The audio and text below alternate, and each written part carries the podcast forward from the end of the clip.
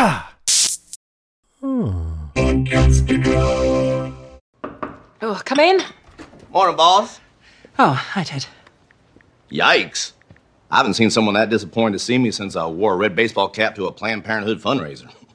Sorry, Ted. You're right. I, I was just hoping you would keep me. That's okay. I wish I was Keeley three, four times a day. There you go. Thank you.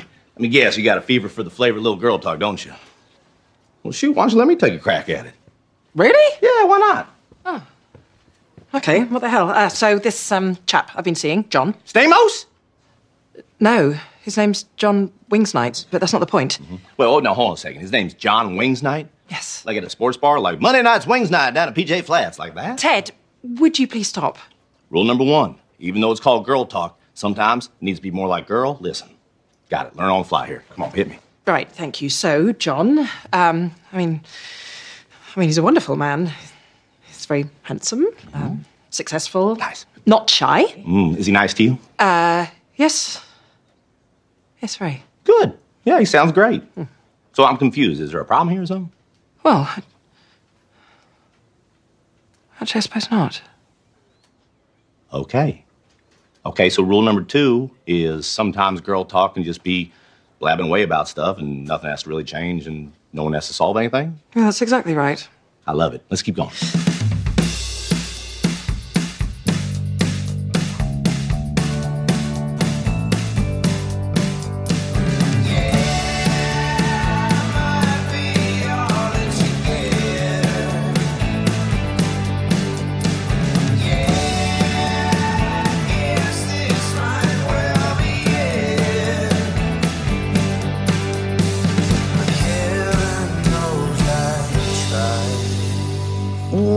Welcome to another episode of the Revisited podcast. I'm Ben. And I'm Kristin. This week we are covering Ted Lasso Season 2, Episode 1 Goodbye, Earl. Diving into season two. Already. Yay! I say already, but I mean, it's been 11 weeks and 10 Yeah, well, episodes. We yeah, did good 10 episodes. Yeah. We did very did good. good. We're very good. We're good. We're a good job. compared to Lost, Yeah, you know. where we missed like an entire like five years. Okay. Well, Somewhere you know, let's just not let look. COVID was interesting. Yeah, I know. We we we've made our excuses for the time Yeah. we missed Yes. during Lost. As weak as they may be. as as phoned in as possible. yes. Wait. Very good. We made our excuses. I am so excited we're in season two because that means that old Rebecca is gone and we can just get into the meat of the show. We know these characters, we love these characters, and now we get to see like a continuation of what happens after they get relegated. Well, and season two is great too because you're right. Season one, we kind of get the establishment of the main characters. We've got Ted, we've got Rebecca, we've got Roy, we've got Keeley, and Beard. and Be- well, Beard's a mystery throughout the entire run of this. Yeah, show. okay. but but he's still. You're right. He's still an established character. Um, season two is now where we start to focus on characters like Sam, Colin, Isaac. Um, there's more from Higgins. Um, Nate. oh my God, this is a huge This season. a huge Nate. Nate. season. Yep. Um, you know, Jamie and- Tartt, another big, big season for Jamie Tartt as well. Well, and and season one was big for Jamie as well, but season two is even bigger for Jamie. hmm There's a lot of changes coming to Jamie in season two. a lot of changes coming for everybody in season two. I I would, uh, I I would say Yeah, but yeah, but but I mean, like even in addition to some of the other to some of the characters that I met, we meet some new ones. Uh, a couple of which we meet in this episode. Dr. Sharon. Dr. Sharon Fieldstone is one of them. Don't you Um, dare call her Doc. or Sharon. uh, uh, we, but I mean, there's other characters who get progressive in their story as well. Trent Crimm gets a little bit more this season. I I just you say his name and I smile. I love Trent I Crimm. love Trent, Trent Crimm Crimm, so the Independent. The Independent. You're from where the Daily Planet, I believe. I love uh, that we also get introduced to a new player named Jan. Yeah, Dutch. Jan.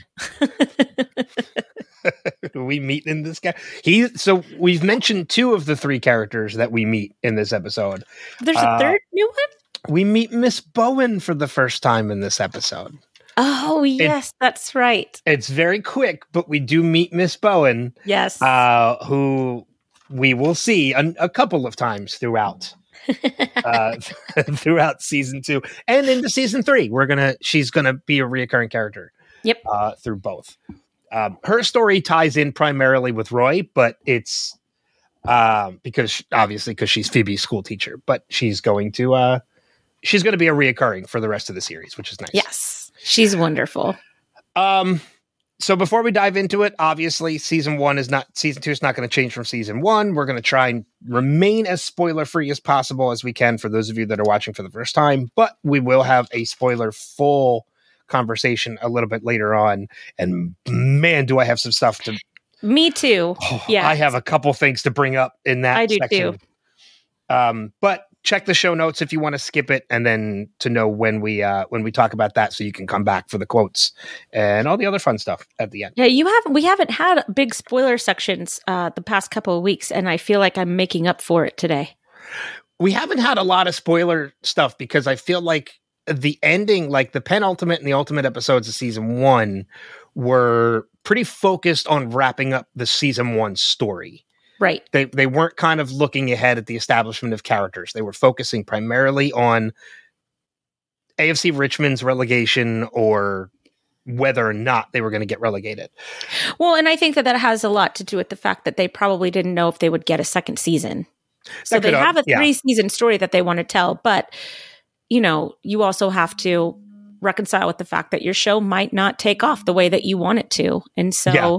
You need to be able to after heroes we Oh, all Jesus. need we all need an ending to the first season if there is going to be one.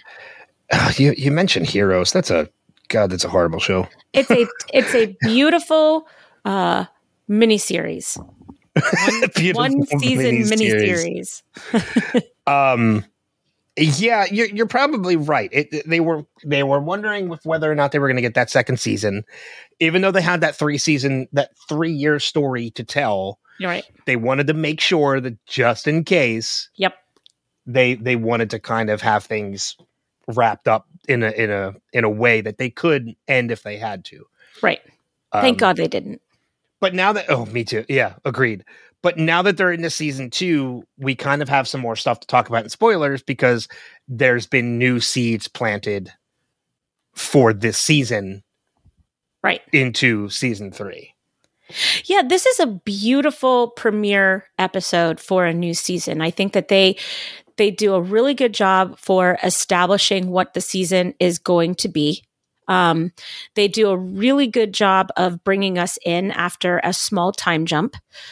And they still manage to keep the wholesome, heartfelt wonderfulness of this show. You know, it, it just it proves once again how smartly written this show is. Yeah. And I, I I'm very appreciative of the fact too that when they bring us in in the beginning of this season too, they're not bringing us at the start of the season. We're we're kind of already the season's already in motion. 7 They're games alre- in. Yeah, they're already working towards getting promoted back to the Premier League. Uh, you know, especially after the way season one ended with Ted saying like, "Come back and win the whole fucking thing," Right. and we're seeing that's the goal, and they're not losing, but they're also not winning. But they're playing well despite the fact that th- Roy Kent isn't playing anymore and Jamie Tartt isn't playing anymore. They've lost two of their major players. Yeah, right. Exactly. So they're not losing, they're not winning, but they're proving that they're still a solid team. Yes, absolutely. Well, it's even mentioned too. Like even Nate says it at one point in the episode. He says the team's playing well. They're just unlucky. They're the New York Jets. I, I have that in my I have that I have that in my quotes too because it's such a nice burn, especially coming from two guys from Kansas City. Um, The Jets are never good. Sorry. back home, if a team was playing poorly, we don't call them unlucky. What do we call them, Coach? The New York Jets. Such a burn. I love that. it's a burn for anybody who's a football fan. Yep. even New York Jets fans. Um, yeah, so you know, we get to the opening of this episode. They're already into their game seven, the seventh game of the season, uh, when something rather unfortunate happens. It is fucking tragic, man. it is just the worst thing that could like if if if it killed the bird, okay, a freak accident. It's go, it'll go viral for a bird kill a, a random bird killing. Killed a dog. Okay. And how violent is Danny Rojas's kick that he kills the dog? I know. Well, I mean, it could also be a combination of because it happens midair, so it could be a combination of Did he it hits break the his neck? dog, the dog falls. You know, it it could have been the, the fall after being hit by the ball that killed him. Regardless, Earl Greyhound is killed. On, on What a field. beautiful name for a dog, Earl Greyhound. I know. I love it. um, it's so it's so British. It is. It's It's so British, British and I love. Well, oh, okay, so Barkingham Palace is also beautifully named too. I mean, yes. just there's little little things like that just remind you how smart this show is. Yeah. You know, but yeah, poor poor Danny Rojas. I'm washing the death off of me. You, you might want to try some soap. It get, gets that eternal damnation out of the out of the hard to reach spots. Leave it to Ted. Like, I mean, and it's weird too because like you're you're watching in that moment, Ted really just doesn't know how to react to this. Like- Nobody does. No, because this is such a like I don't know what the word is. Like, not uncommon because that doesn't even explain it's it. It's freak occurrence. freak occurrence. That's the best way to put it. Yeah. And just, but yeah, Danny Danny kicks that kick, and And it's Danny Rojas. It's not like somebody else. Like it's it's Danny Rojas who his very soul is linked to this sport and he's so positive and wonderful. And he's just like he is the epitome of a human hug in personality form.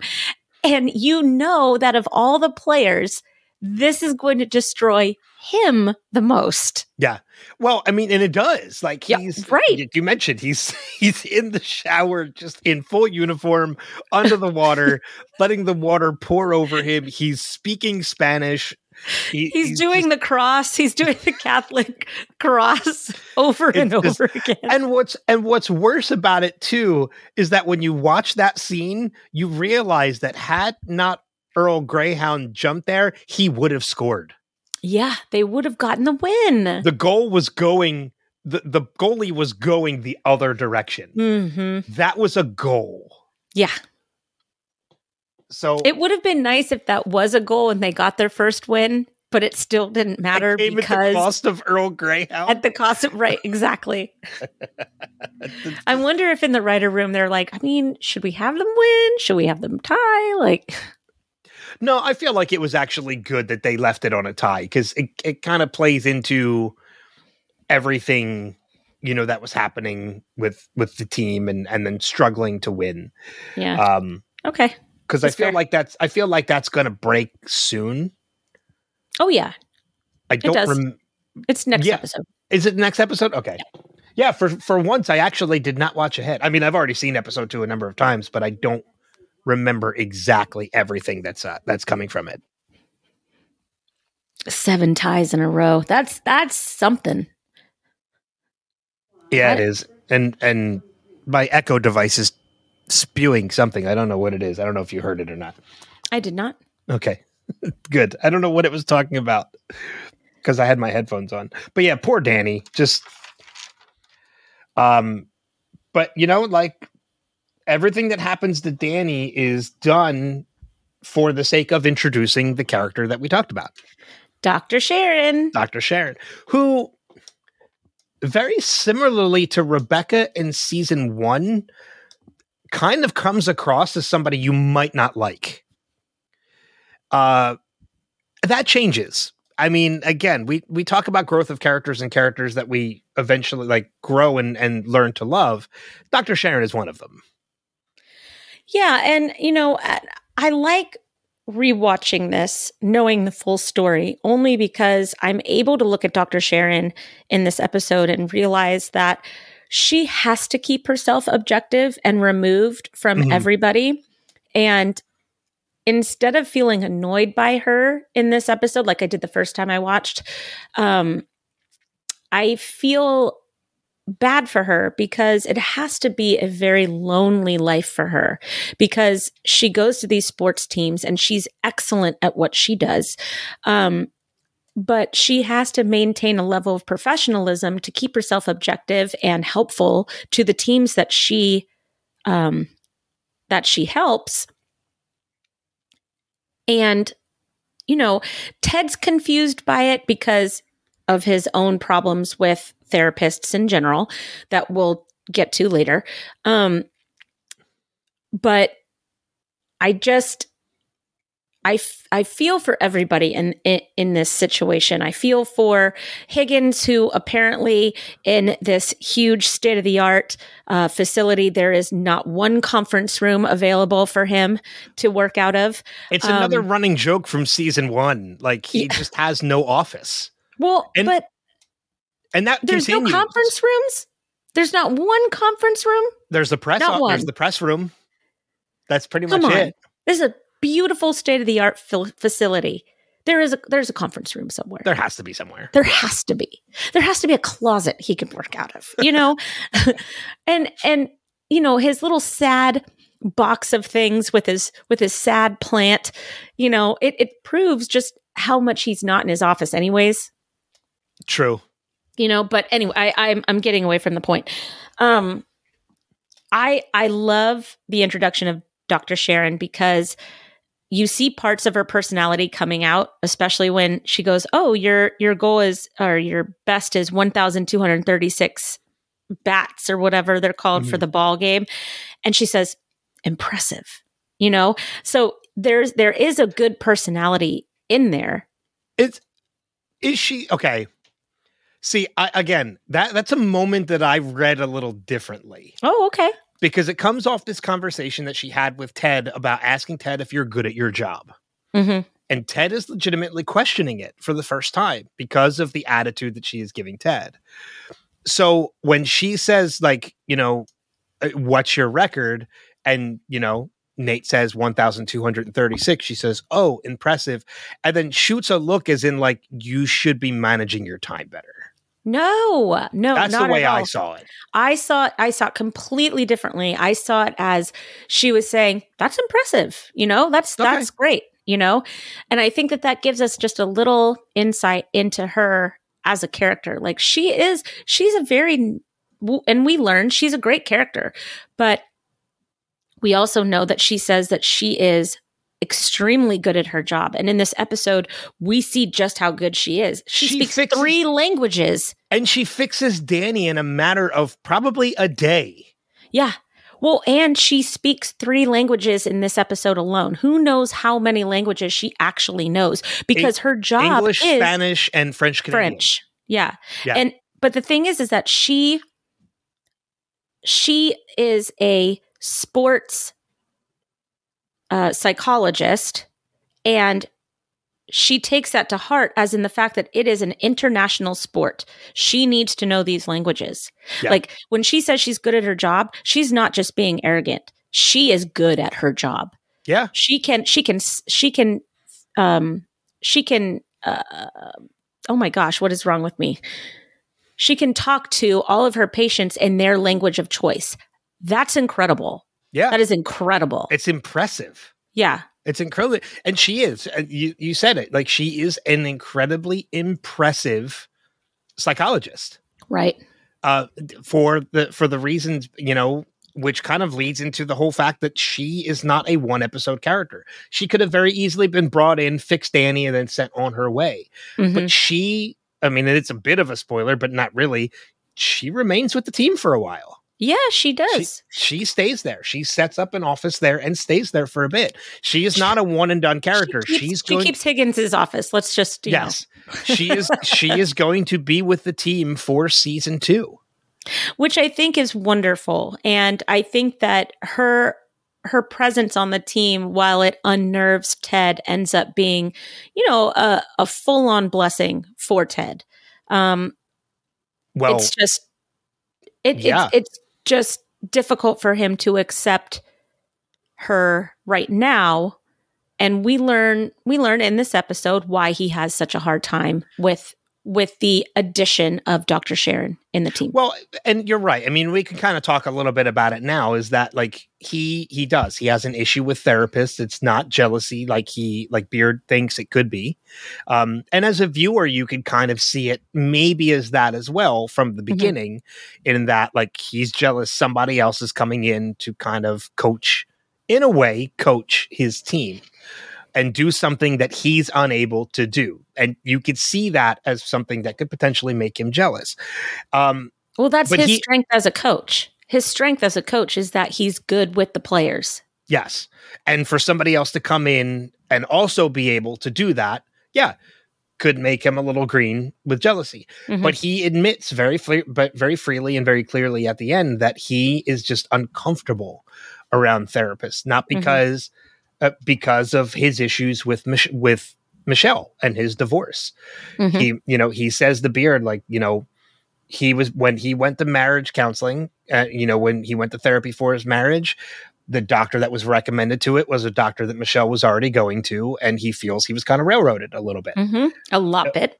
a, a lot bit and i i think we both have thoughts on this that we will talk about doing spoilers but yeah he's he's not it's not jealousy at all he just is uncomfortable around therapists because Well, of his and- personal experiences Yeah, and I think that that I mean, you know, when you look at it that way, and you and and you hear Ted explain that, th- the the only other experience that he's had with a therapist smashed his life to pieces.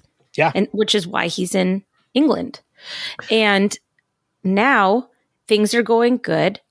You know, there's a problem. He can't fix it. They bring in a therapist, and all of a sudden things are getting fixed again. And he's questioning his role now because his the previous therapist in his life smashed his life to pieces. And he's got a really good thing going with his new life here. And he, I can totally see how he thinks this woman is going to come in and smash this life to pieces. Like the, the last that time makes sense. yeah the last time he went to a therapist it cost him his marriage Exactly. this time could it cost him the team Yeah. And that is a very real, very valid concern. yeah I, I see it exactly. I mean, who's to say that like behind that closed door, he's not being blamed for what's happening? Exactly. Because that's what happened with his marriage. Yeah, Or at least that's how he perceives what happened with his marriage. yes, yeah. So it's a, it's a legitimate fear that he. But I mean, to to have credit to, to give Ted credit, he still says like, yeah, let's do this. Let's bring in this therapist. As he's shaking his head no. pretty much. yeah. um you know and the and and the funny thing is too like when you know when you look at all the characters you look at higgins and you look at nate they're kind of like yeah all right we're gonna do this i think if anybody in that office knows how uncomfortable ted is with it it's beard oh, of course it's beard. beard. absolutely but then you know it's in that conversation with beard later on in the pub that he says exactly why he is He trusts with. Beard with that kind of information. I mean, he loves the Diamond Dogs. He made the Diamond Dogs, you know, and it's a good sounding board. But when Ted wants to get real, he goes to Beard. well because he knows beard's not gonna pull any punches Also, Beard Beard is a childhood friend, if I remember correctly. They've known each other for years and I- years and years. i think since high school yeah. Yeah. So, I mean, if you can't be real with somebody like that, then really, who are you being real with? Yeah, that, that's another good point. I mean, you know, somebody that you've known for that long are, is going to, there's somebody who's going to know you even if you don't realize they know you Right. Right. because they've seen changes you've gone through, they've seen everything. They've seen you at your worst, they've seen you at your best. I've got a few people like that in my life. Yeah, I do too. Yep. I'm podcasting with one of them. Yay, that's me. um, Yay, that's me. That's me.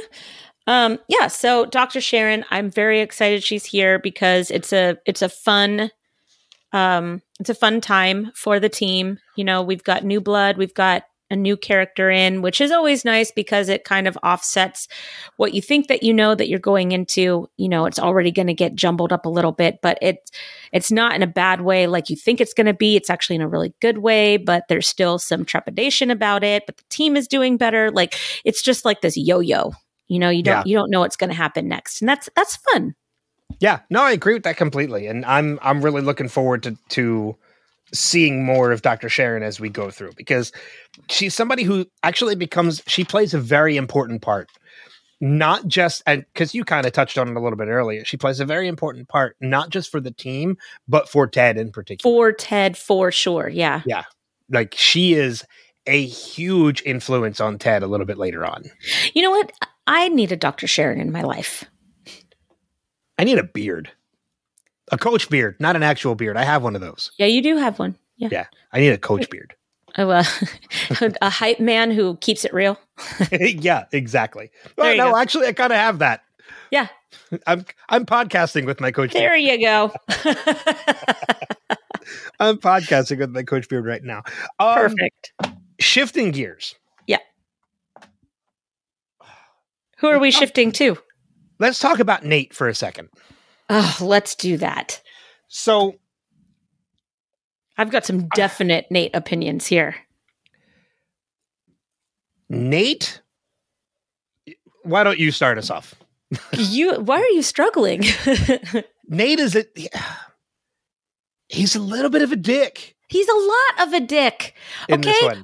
He first of all, you see a little bit of Nate coming out here. You see true colors again coming out for we Nate. talked we talked about it last episode in that you know a little bit and you're right we're starting to see a side of Nate that is not exactly the best i mean there's two moments in particular uh the what first position one does your mother play? That was such an asshole comment. Well and if you notice too like even ted kind of gives him a look afterwards like uh where did that come from Yep.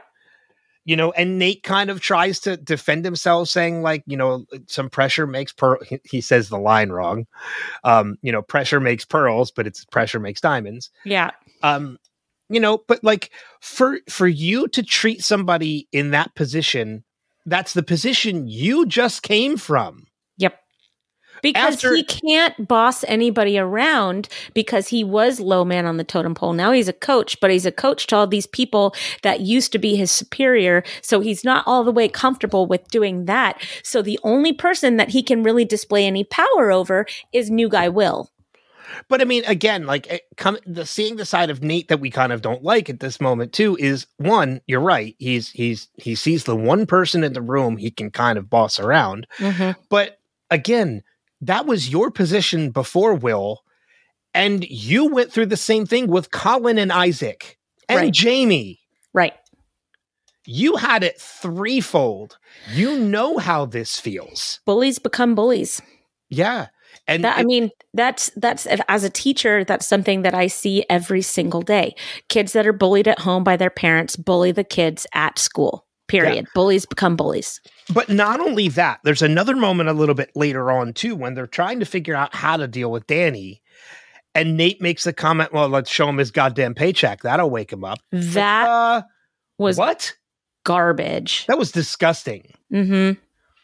um you know and ted kind of plays it off a little bit like oh, i shouldn't bring an umbrella to a brainstorm Well, he said that's that's a little aggressive. yeah but i mean that that comes from a side of nate who is experiencing authority for the first time which is not a good color on him. no I- it- those are the it- words i was actually just thinking too and and I think Ted is maybe realizing that he wasn't a good judge of Nate's character, or maybe Nate's character was so well hidden that we're now just seeing Nate as who he is.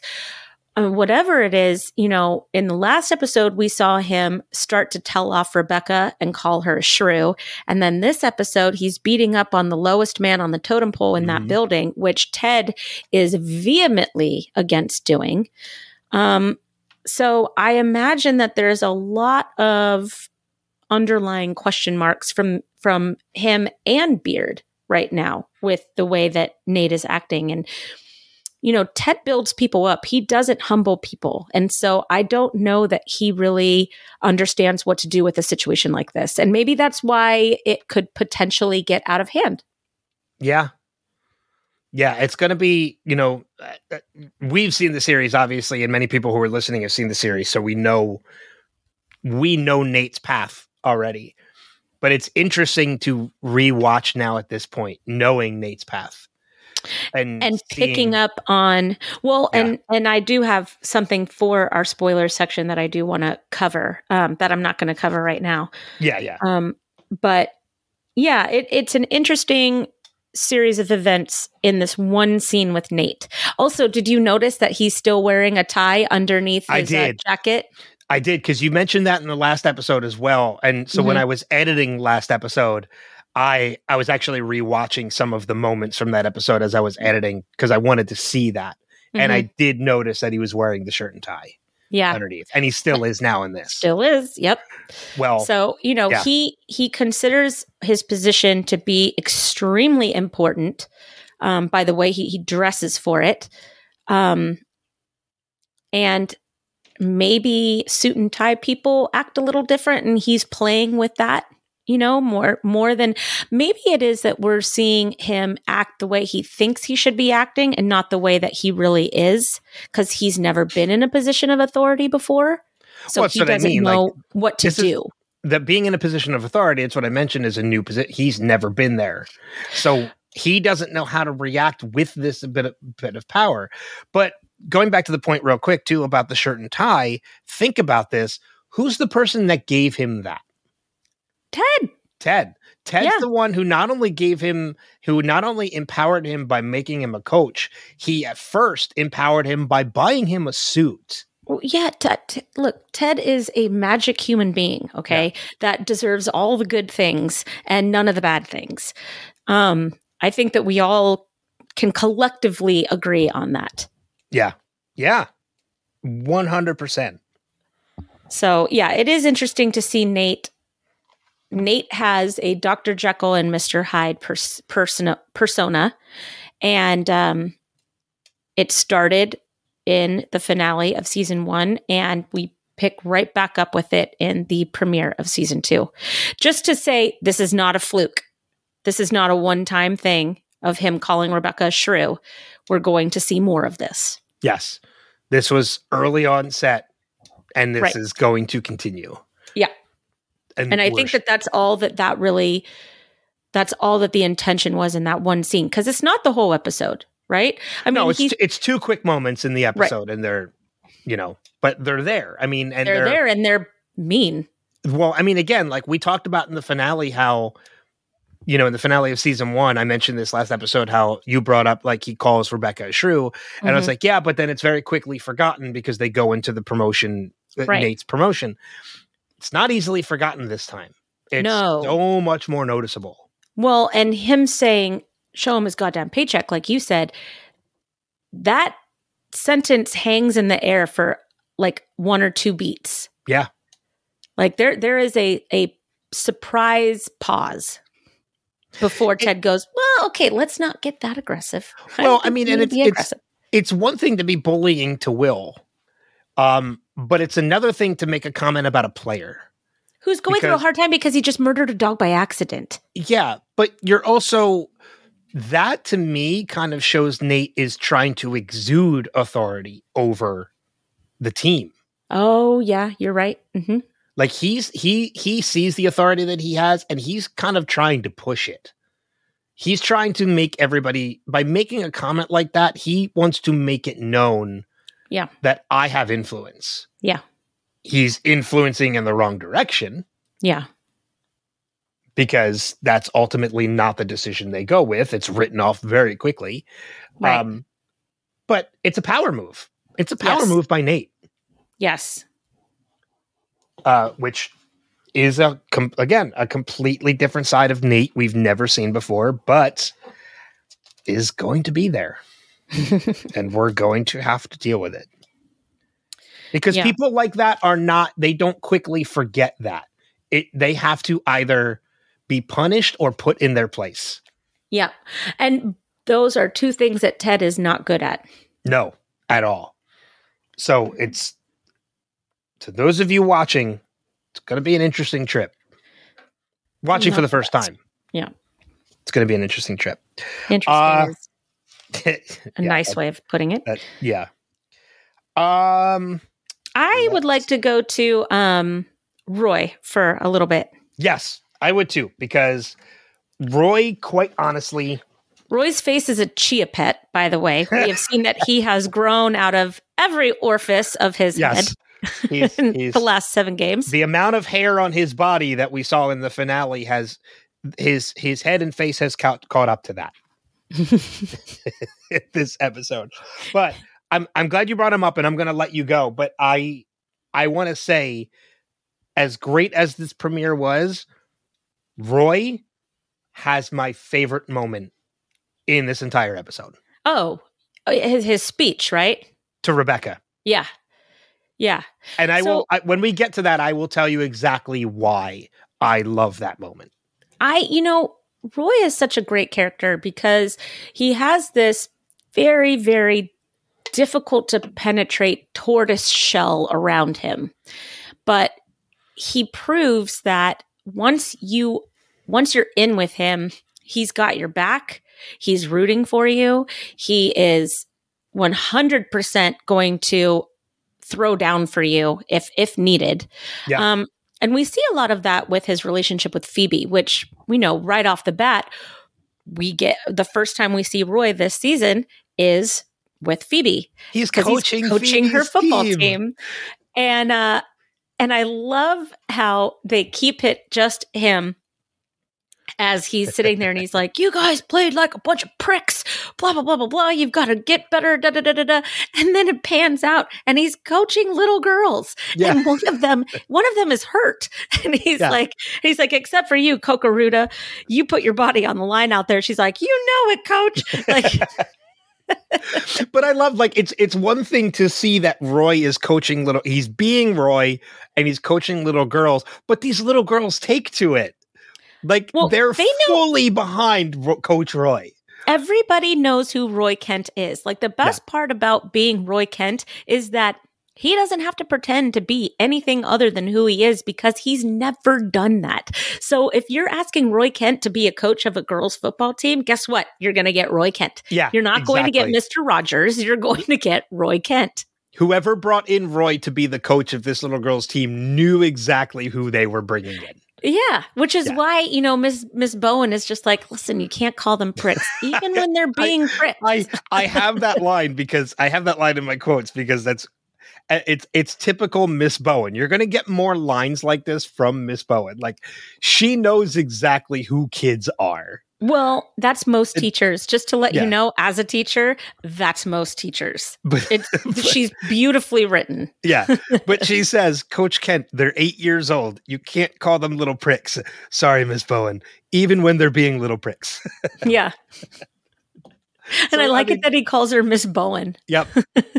oh, he yeah he he fully subdued to Miss Bowen as well. He treats her with massive respect. Of course he does. That's Phoebe's teacher. Yeah. Phoebe is the most precious thing in his life. In his life. Um more than Keeley, more than his sister, more than football, more than anything. If you touch Phoebe, Roy Kent is going to kill you. Oh, and we're we're gonna get a little bit of that in a couple episodes too. Right, right. Which I can't But- wait for. It. The fact that in his retirement he decides to focus on Phoebe. Yeah. I think that's wonderful. That shows who he is. However, okay, he is drinking a lot. Like a lot. Well, okay, so I understand how you can kind of think that, but when you rewatch that scene, you're talking about the scene where they're at dinner on the double date, right? Well, that and and the and him drinking the rosé um, you know, top me off, top me off.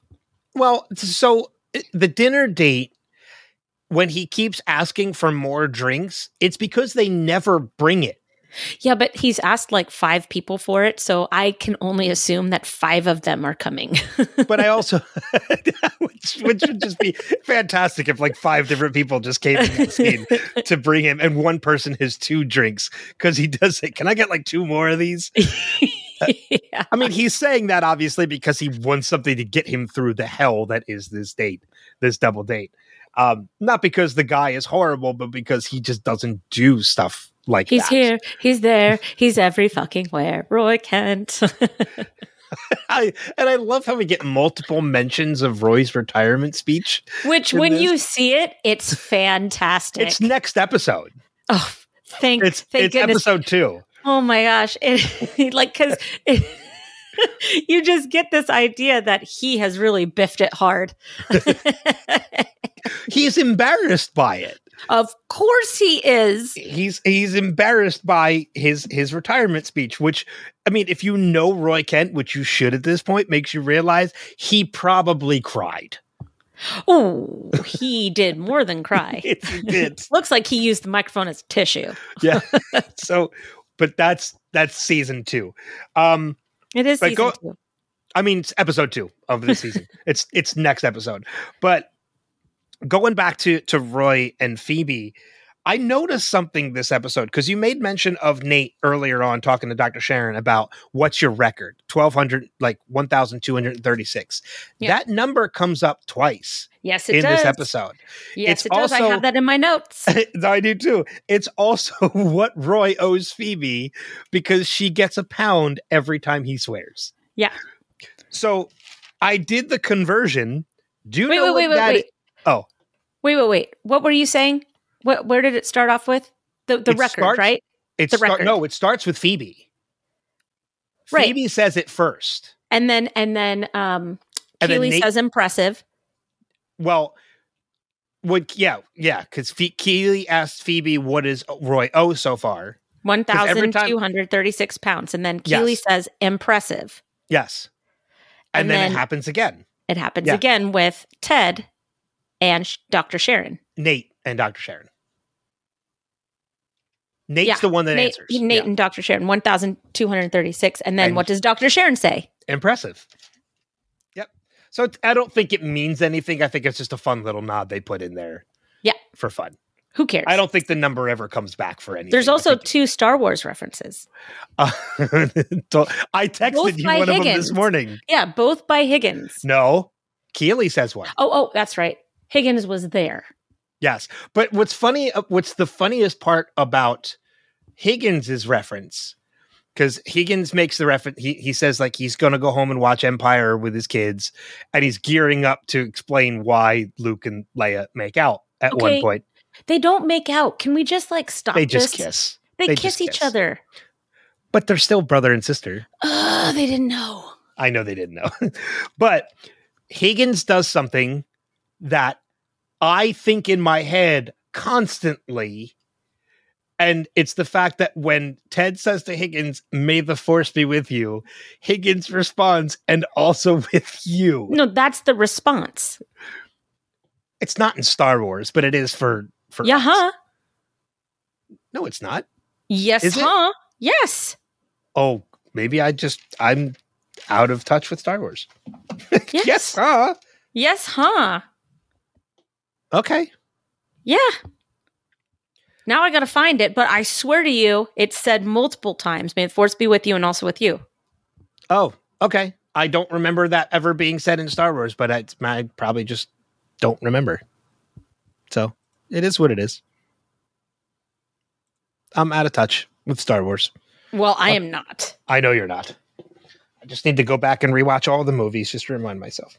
There, well, we're doing it. You want to come down? just just to watch Star Wars? Yeah. Sure. Um, but yeah, fe- uh, the first Star Wars reference is from Keeley when Ted tells her, "Don't fret, don't fret, Boba Fett." Because I actually texted you that this morning You did. Don't fret, Boba Fett. when you said you were running late. I was like, "No fret, Boba Fett," Yep. hoping you would pick up on exactly why I texted you that. Oh, I did. Um, but yeah, so you know, Phoebe's keeping track of the number.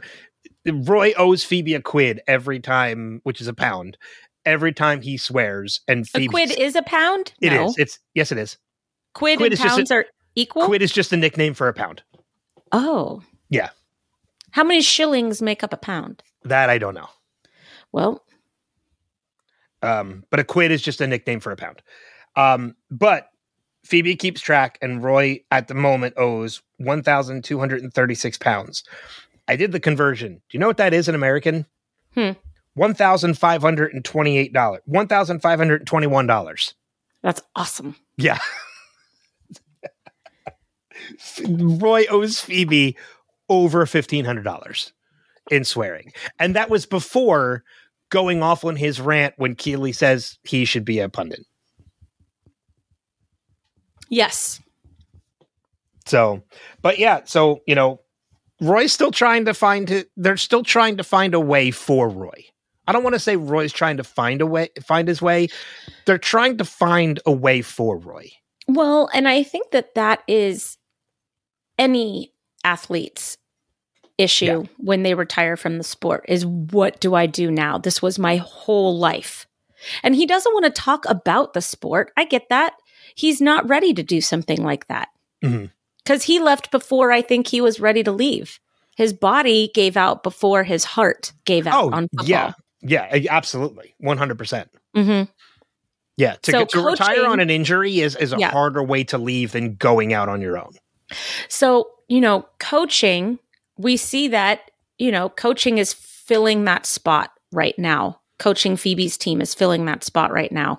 And we also we also see his yoga group for the first time, Uh, the yoga, yeah. which And I, lo- is I love what they're ruined. watching.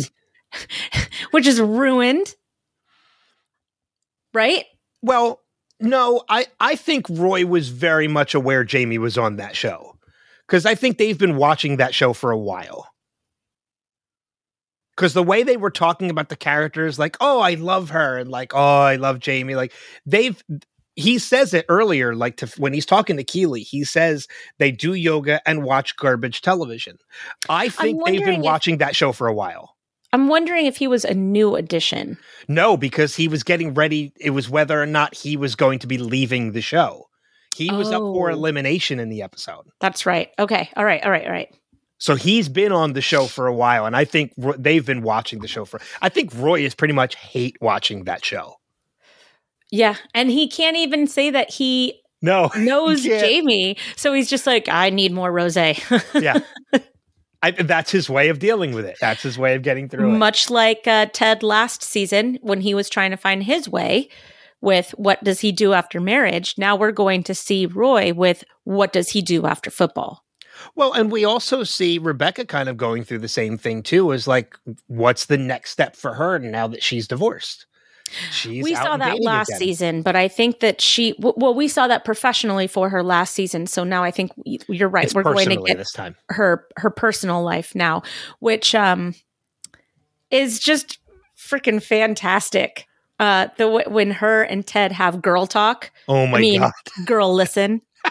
That's uh, man. That I again, like we're t- we're getting the quotes early again too. But he says it's just the way he says it too. He's like rule number one: even though it's girl girl talk, sometimes it needs to be more girl. Listen, Yep.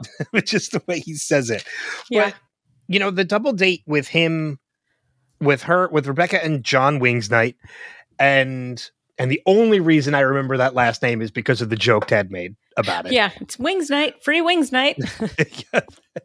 um, you know, but with Roy and Keeley, eh, we talk about like that.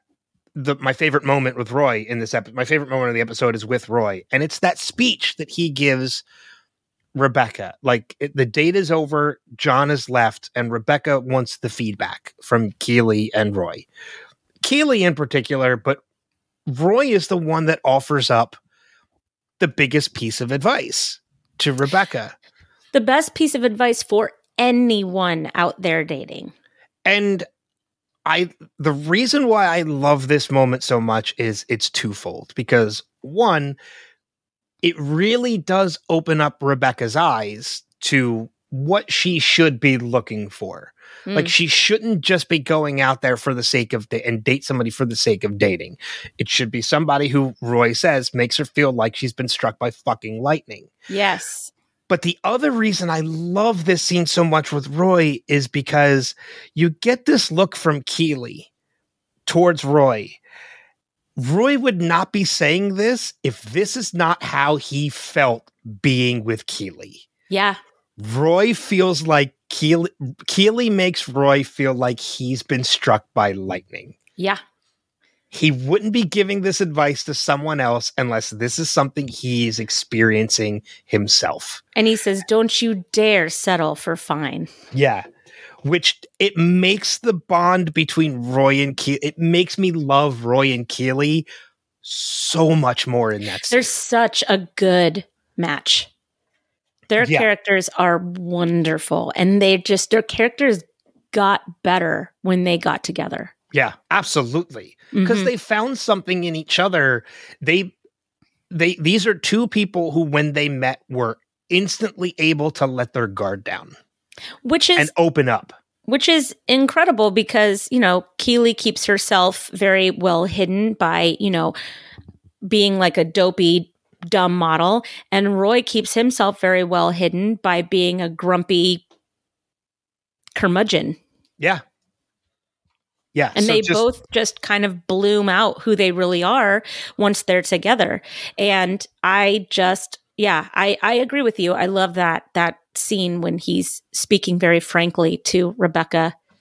Um and Rebecca needed to hear that Rebecca you know? absolutely needed to hear it. But it was and Keeley was never going to say that to Rebecca, which is interesting because she usually speaks her mind, but I think she Well, was that- being a supportive friend. Well, and not only that, but I think maybe in Rebecca in, in Keeley's mind, I think she meant what she said. Like I think at the time she thought they were a good match. Until because there was nothing wrong with John. Well, notice He she didn't just- say, "Oh, I love him. He's great." She said, "It's a good match." Like that was what she had to say about it. That's true. It, yeah, it probably was more just being supportive. But again, like I, I love that moment with for Roy because it it hits all three of those characters. It Mm. it shows you how Roy truly feels about Keeley. It shows Rebecca she should never just settle. And I think this is might be one of the first times Keeley is realizing how Roy feels about her Mm. like truly feels about her because again she does give him that look when he's saying all of that and Mhm. then when after he says it and rebecca looks at keeley and she kind of just nods like yeah that's that's it yeah, that's what's behind. He's a good match. yeah but you know you see that he is also it, it's when Keeley says he's financially appropriate and age appropriate. You know, you understand that he's financially appropriate when he gets into his car and he gets in the back seat. You know, Oh, he's yeah. being driven home. yeah yeah You know, and i also well rebecca gets that too she kind of gets chauffeured around when she drives Exactly, but Rebecca is filthy rich. And so you just it's it's being made aware that this is not somebody who is there because she's filthy rich. He is also filthy rich. yeah I guess is my point. That's how they say it without saying it. okay all right no I, I just again this is just one of my favorite scenes of the episode and coincidentally it's with roy i know Oh, I, I i know i talk a lot about roy because he is my favorite character but it's It's, it's like me talking about Sawyer during Lost. that's true that's very true We like Um, we like the problem characters. roy's not a problem character though well, neither is Sawyer. I'm saying we like the rough exterior characters. true yeah that's that's a good point They're easier to ta- talk about. um i'm kind of looking through my no, I'm tapped out. Let's go to spoilers. uh yeah let me just make sure uh ted's oh i mean there was the touching story that ted gave in the press conference too uh you know about losing losing the dog that he had when he was younger but it, Mhm. i feel like that while it was a a real good story that kind of lends to Ted's attitude. Mm-hmm. It's just played better because immediately after that we go to Dani in the shower. Mm-hmm. Like it's just it, it's a way to kind of calm you down and then just be like, eh, all right, that's pretty funny. Trying to wash off the murder. but yeah, I think that's pretty much all I have for the main discussion. So, with that being said, uh, we're going to dive into spoiler territory. So, if you're watching for the first time, check the show notes to find out when we're going to come back for favorite quotes. Um, I know we both want to talk about the therapy thing. Um, Mm, uh, so, but before we do that, I want to. Uh, I'm going to stick with John for a little bit here. John Wingsnight. I love the fact that like we get that conversation with him when he talk when Rebecca says, "Oh, he's like a, a mad football fan," and Roy asks him, "What team does he support?" And he, he mentions teams other than Richmond. Yeah, You know, we get to see John again, right? when? He's in the series finale. In the series finale, with Is he Isaac- wearing is he wearing Richmond clothing? more than that, he's wearing blood because That's right. he's the guy that when Isaac kicks the goal and it goes through the net and hits the guy in the face in the audience, that's John Wingsnight. Yeah, he's a fair weather fan. He And he- likes whoever's then- winning. And then the next scene we see him, he's rooting on for Richmond. Yeah. So yeah, he's a bandwagon fan. He's a bandwagon fan, and I like it that Roy Roy knows it immediately when Yeah. he says he goes, "Oh, usually you know Chelsea or Man City, you know whoever's winning," and Roy's like, "Uh huh, yeah, got it. Yeah. I hate you." um, I also like that one of the first people we see coming out of Dr. Sharon's office after Dani is Colin. and I'm wondering if we Oh. get this is where he starts to open up about his sexuality, right? Yes. yeah, yes. for sure. Um, okay, I- me too. yeah. Yep. The moment he walked out of the office, I was like, "Oh, okay. Yep. This is this is planting the seed for what we're going to get with Colin this season." Yeah, because uh, uh, because he we also have um in this in the season finale of of the show um Nate says something offhand about Colin and not you know giving Did we head not or something that like last that. episode? We didn't. We didn't because we didn't do spoilers last No, no. episode. no, no. I said the line in quotes. I present to you this whistle, but it is sad. Do you know why? Because it has never been blown. Is that the same reason Colin's sad? Right. That's the So- offhanded joke that Nate makes. Right. An Yeah. offhanded joke, but you see Colin's face kind of worry for a split second Yeah. because he's closeted, right? And I think that this is the beginning of him starting to get therapy about being a gay athlete, which is still today seen as somewhat taboo. It's the one place where it is a, a, a bad look, quote unquote, to be gay in sports as a man. It's expected from women for some Mhm. reason, but as a man, there is this culture that you can't be gay in sports. Well, I mean, and yeah, I mean, we're in spoiler territory, so we can talk about it too. What we get from Colin this season about him trying to come to grips with being, like you said, homosexual as an athlete. Um, Mhm. I love the point when it comes when it comes out because that episode with him and Isaac Yeah. is a great episode because as angry as Isaac is about it, he's not angry about the fact that he is homosexual. He's mad that he didn't tell him, Right. that he didn't trust him enough to tell him. right. Because it's the episode where Isaac gets in trouble because Mhm. he goes into the crowd because Yep. somebody is yelling slurs. right. Not Yeah. intentionally yelling slurs at Colin because the, the audience doesn't know Right. that Colin is gay. right. he's just yelling slurs for the sake of yelling slurs but isaac knowing what he now knows it makes him mad he Right. goes full roy kent Right. in Yeah. that moment Well, you know, he is he he is a a, a mini Roy Kent. he, is he throws chairs at tvs in that Yeah. moment yeah, you know absolutely. but yeah Um, seeing seeing colin walk out of the office was a nice little seed planted for for Colin's story, which I liked.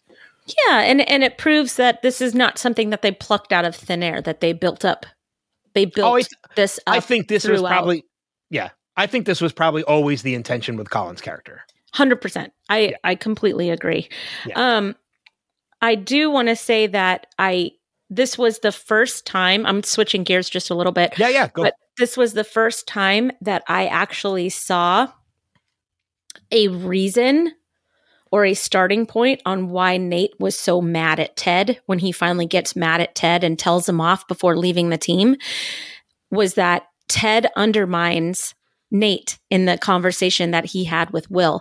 Nate is is talking to Will and it's like, "What te- what uh what position does your mother play?" And you know, you shouldn't be leaving early and blah blah blah blah blah. And Ted is just like, "Okay, all right, all right.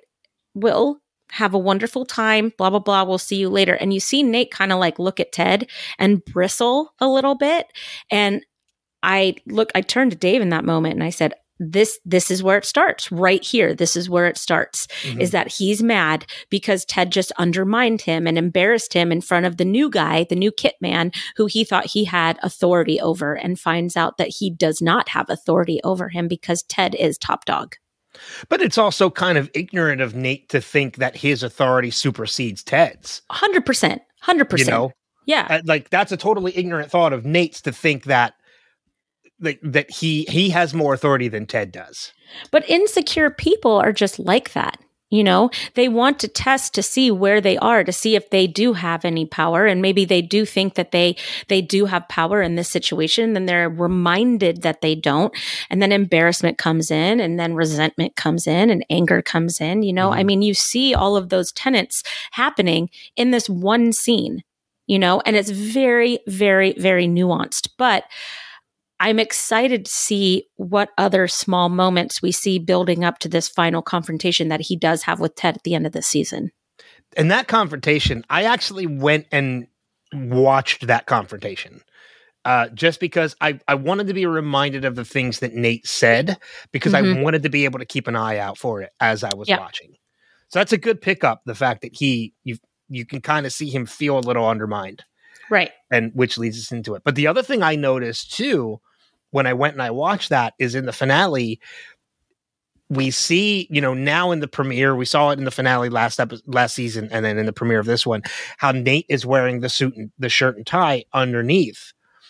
In the finale, before Nate, when they go out on the field, Nate's wearing a full suit. He's not wearing Richmond colors at all. He's wearing he's- a black suit and tie. He has distanced himself from the team. And it is before, yeah, and it is before he even goes off on Ted. He is wearing that. He has shed his skin at that point. Yeah, he Literally well, at, at that being- point. At that point, because he had the game winning, uh, the game winning play, and he was the wunderkind or whatever.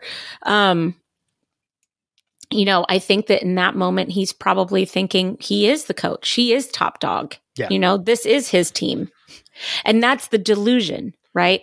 Delusions of grandeur. That's that's um, you know, Nate is completely off the rails at that point. Yeah like I said, like taking off, the, not wearing the, the AFC uniform or coaching uniform, Mhm. Nate shed his skin.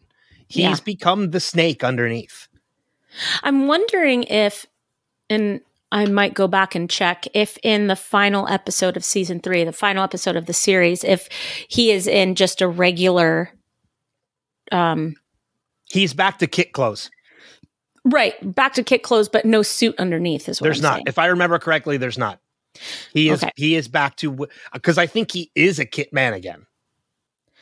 He's a kit man, but for that final game, he actually is promoted back to assistant coach. Is he? Because I don't Yeah. remember him being promoted back to coach. I do. Okay. No, fair enough. I probably just fr- probably forgot. Yeah. Um, let's let's talk about the the elephant in the room. The there's one line in this episode that the moment I heard it, I was like, "Holy shit!" Do it. Do it. And it is the line when Ted is talking to Beard when he says, "Hold on, I because I have it. I think I have it written down exactly what he says." Um. Oh no, I don't have it uh, written down. But he makes mention that the therapist that him and Michelle go to for marriage counseling is a therapist Michelle has already been seeing for a while. Mhm. This whole thing with her ending up dating that therapist, knowing now, because I don't think I ever picked up on that the first time that Michelle had already been seeing this therapist. Yeah, that was her therapist. That wasn't their marriage therapist. See, I thought it was just their marriage therapist. no. This whole thing makes her dating him even more disgusting. Agreed. So, to anybody who sent us feedback, Greg, defending. I almost said Greg at the same time as you. defending like that relationship This or was whatever. planned. No, fuck that. This doctor broke up their marriage to be with her. Yeah. I don't Yeah. care what anybody says. He is the reason they are not married. Yes. I 100%. completely 100% agree. Yeah, absolutely. And and he said I felt like I was being set up. Well, you were being set up. Yeah. You were 100% being set up. And so the fact that he even he came to England, he took her to Paris. He like of course he knows all this about her too because she's probably said my dream is to go to Paris in in therapy. You know, Ted never took me to Paris. Probably. Well, not only that, but like it, it's just disgusting as a therapist. Oh, it's This- it's all kinds of wrong. He could have Yeah. reported him. Ted could have reported him, and he could have lost his license. Yeah. And he is damn lucky that Ted is the person that he is. Yeah. And how I- I- many times does this even happen? I'm sure this happens a lot, which is even grosser. well, I like mean, it, yeah. It, You it's know? it's like a teacher dating a student. I mean, so unethical. yeah, it's it's unethical is the like the least word. It's like it's fucking disgusting. But Yeah. like, yes, I like I don't care what anybody says now at this point, defending Michelle or anything like that. Like this this doctor, and I don't even remember the doctor's name now at this point because I choose not Doctor to who gives a fuck. exactly. The seeds were planted by him that this ma- they they should have gone to a completely different therapist for marriage Mhm. counseling Yeah. because this guy undermined Ted the whole time. Ted's Yeah. fear and rationale that he felt like he was being undermined is 100% valid. And you can see why he is so upset and jumpy around Dr. Sharon. Yeah. Yeah. His life was smashed to pieces by this therapist of Michelle's. And now he has something that he is building, something he believes in, something that he is spearheading. And a th- what happens? Therapist comes in and starts fixing things. This is his marriage again. Hmm. I it, it's it's Yep. just when you know the whole story and you watch this again, you're totally Team Ted. Yeah. You know, and and 100%. watching and i love it because we're watching it through the lens of ted this entire time. Um and i just i'm so glad that it is um that the show is from his perspective. It is not from beards. It's not from nate's. It's not from you know uh, uh, even rebecca's. It is strictly from ted's point of view. And that i think is why the show works as well as it does Uh, I apologize to Greg nope i don't for calling him out because I know I'll hear it, um, but it's fine. Um, please greg i love you but feed- you were yeah. dead wrong in that please don't stop sending feedback. Uh, it is, it, it is just when I heard that line, that kind of just snapped in me. Like it's it snapped a realization in me. Like yeah, this guy's been undermining their marriage the whole time. This Yeah. guy has been planting seeds. He he saw the woman who was his patient that he grew an interest in right to undermine that marriage so Right. that he could date this woman. Right. so sorry if that Kristin loud. was Kristin was so unnerved by it that her microphone just fell over. It did. It fell right over. So, That's why I but the moment. The moment I brought that up, I was like, I know Kristin's going to want to talk about this deal. Yeah, of course. It was like one of my first notes. It, it's what I've been talking about. Yeah. So, yeah, that was it's a little unnerving, but like I'm I'm standing by it now. It, like, no. Yeah. Team Every time I see his stupid face, I get mad. I agree. I Yep. So, uh, all right. So we are now officially back from spoilers. Let's talk about the quotes because There's a lot of them. there's a number of quotes that I just couldn't help laugh at. Um, starting right from the beginning, the first quote in this in this episode that made me laugh was right after Dani kicks the kick and kills poor Earl Greyhound, and Nate is just, oh my god, I promise that's not what I wished for. and then it goes to opening credits. Oh Um, god. I really enjoyed the uh the one where Ted walks in uh, to Rebecca's office, and Rebecca wanted Keeley to be there, and he goes, "I haven't seen someone that disappointed to see me since I wore a red ball cap to a Planned Parenthood fundraiser." I have that as one of mine as well. Like, yeah, like you like poking fun at conservatives so much in that oh, line. not conservatives, but MAGA. MAGAs. yeah, MAGAs. Yep, maggots. yeah, because there are conservatives out there that are normal, decent human beings. Normal, decent human beings, yes. Yeah. And then there are MAGAs. Uh, I mentioned the the Miss Bowen quote already. You mentioned that one. Um, so there's a little bit of a nod in this episode through a line, and I wonder if how many people pick up on it because of the nod is. There's the when Rebecca when Ted first walks into Rebecca's office the first time, and and Higgins and Keeley they're all in there having drinks, and he comes in and says, "Howdy, y'all," and everybody's like, "Ted." That is absolutely a nod to Cheers Yep. and Norm because George Wendt is Jason Sudeikis' uncle. Seriously? Yes. George Wendt, who plays Norm in Cheers, is Sudeikis' uncle in real life. You seem shocked by this. I never knew that. Yeah. That George Wendt and Jason Sudeikis are related. Trying to put those two together, I can't. like, what recessive gene went wrong? I just, there's, I cannot put those two together.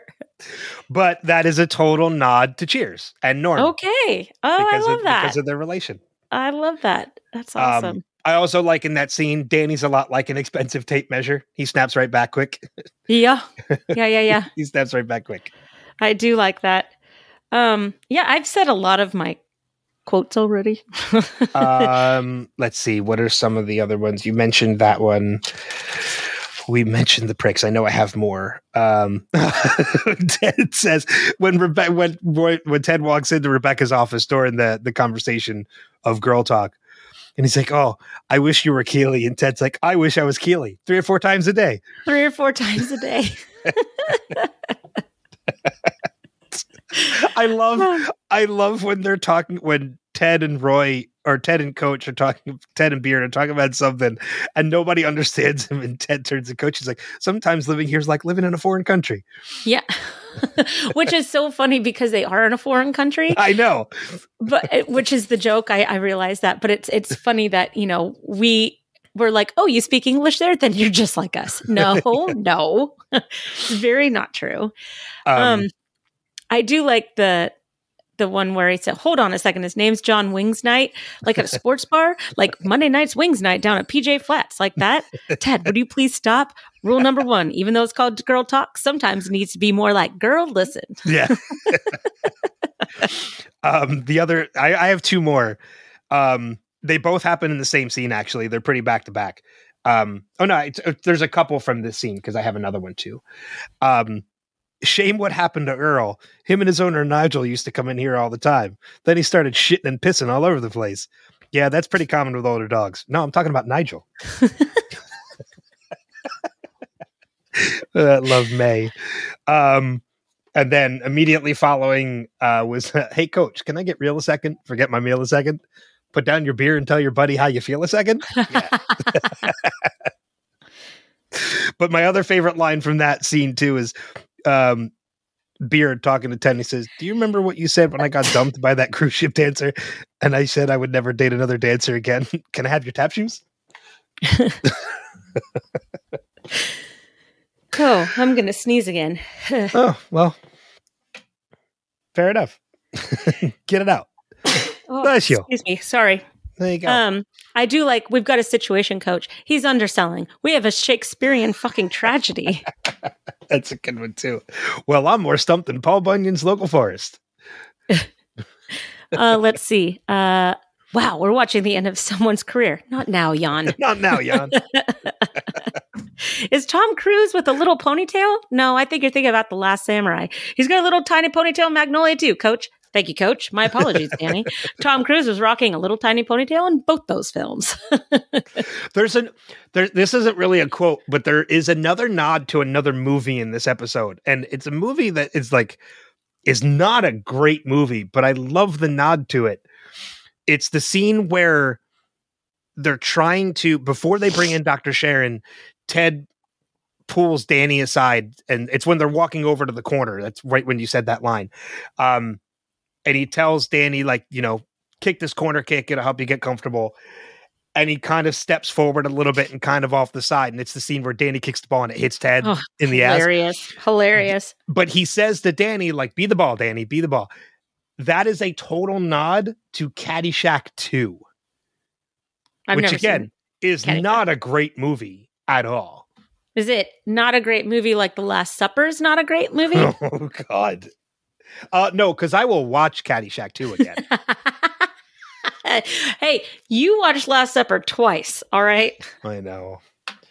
Oh man, we'll talk about that in recommendations. um,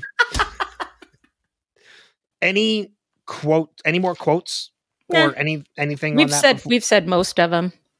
All right, let's dive into some feedback then for the episode. In which we we got a couple. Uh, we got some stuff from Facebook. We got a couple. We got an email and a couple voicemails as well. So let's start with some of the uh, the Facebook feedback. Um, I'll kick it off with the first one, and then you can go into the second one. That Sure. works. Yeah. Uh, so the first one comes from Kirk Manley, which I'm very excited to see Kirk leave feedback for the podcast, which is great. Thank you, Uh, Kirk. Kirk is an amazing artist who I recommend you check out if you have an opportunity. Uh, but Kirk says Ted Lasso might just be the best TV ever produced, in my opinion. Uh, season one was better, I think, than season two, but I enjoyed them both more than any other TV I can remember. Watching the show always made me want to work harder at being a good person, a positive person, and someone who supports others. I'm sure I'm failing epically, uh, but it was nice to be motivated that way by a piece of art. Hope you guys have a blast casting about season two. I will try to check out some episodes. Uh, signed KM, aka Kirk Manley. Thank you, so- Kirk. I very much, and I have a piece of his artwork actually. Um, I do too. in my house. So Yeah.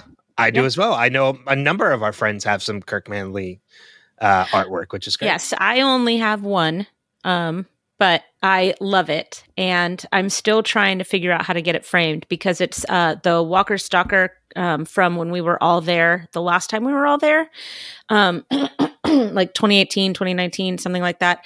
But um, it's two pieces that go together into one, and it's really really nice so i want to get a nice double frame for it where it's like kind of close together but still separated and matted i think it'll be Mhm. really nice but I, i'm gonna have to go to michael's and have it custom made and Yeah, la, la, la. probably.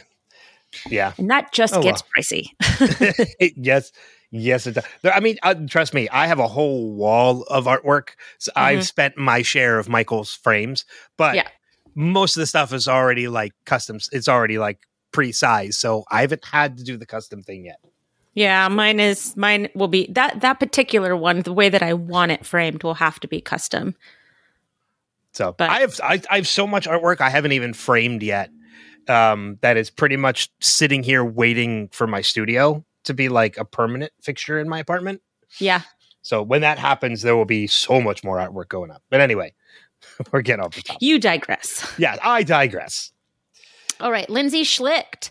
Hi, Lindsay. Um, it speaks how much it speaks to how much I love this show when an episode can include dog death and I don't immediately turn it off and say never again. Girl, I am with you. I almost turned off John Wick. Um, did, but I didn't, did, and I'm you did well in didn't. Yes. Yeah. because that is if you are an animal person, you need to watch John Wick.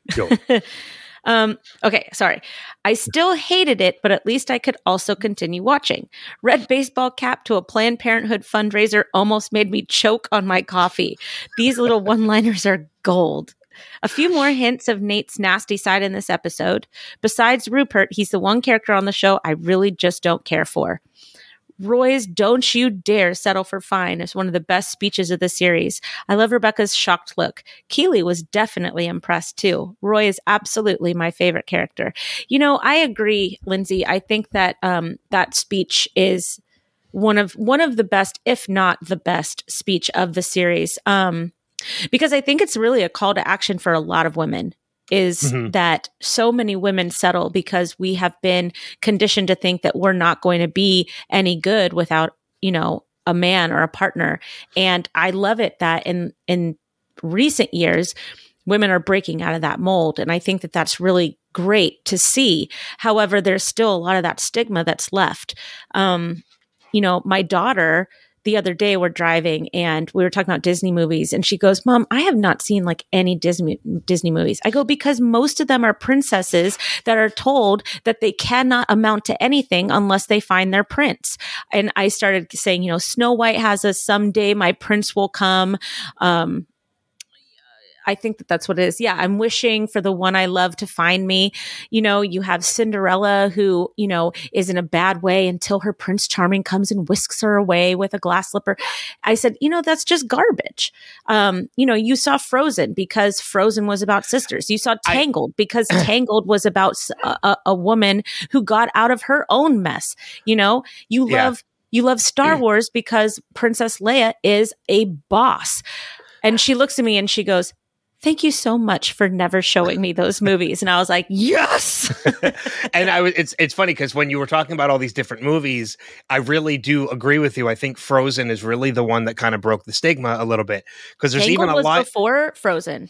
and Tangled is higher on the list than Frozen for me. I I love, love Tangled. Oh, Tangled is, I think, my favorite.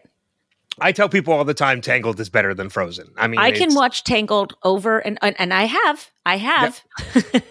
Tangled Um, was the one DVD that we had in our car.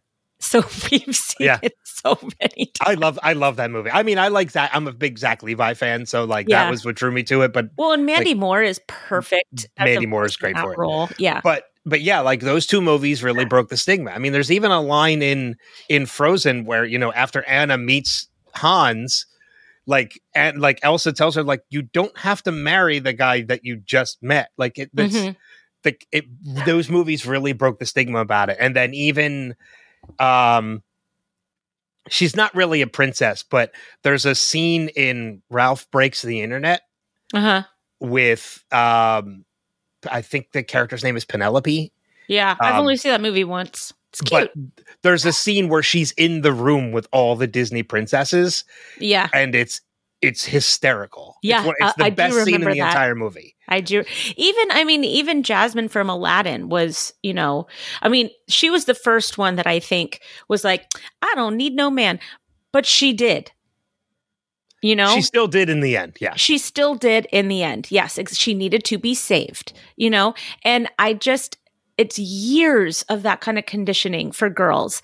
And so it's nice to see that everywhere you look, women are now, women and girls are being empowered to be their own people and to Yeah. and to take charge of their own identities and i think that this speech really resonates with that and he's saying this to two very strong women and these women feel empowered and they also see that they have they have people around them that take up for their cause.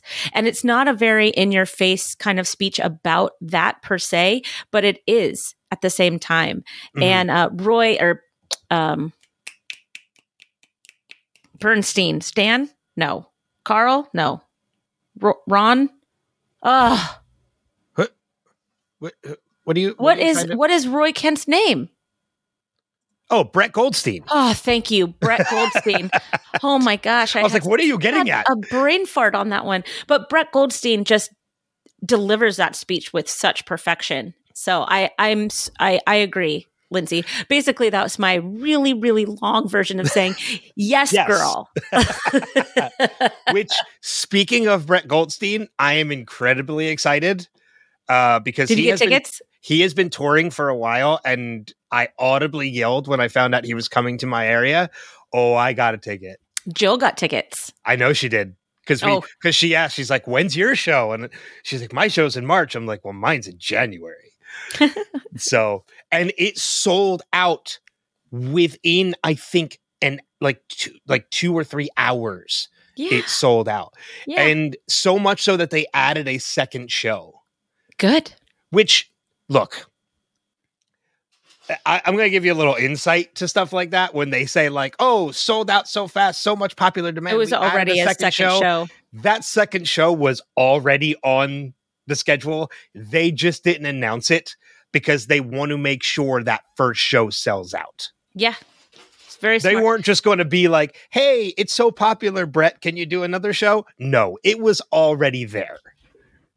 so it uh yeah.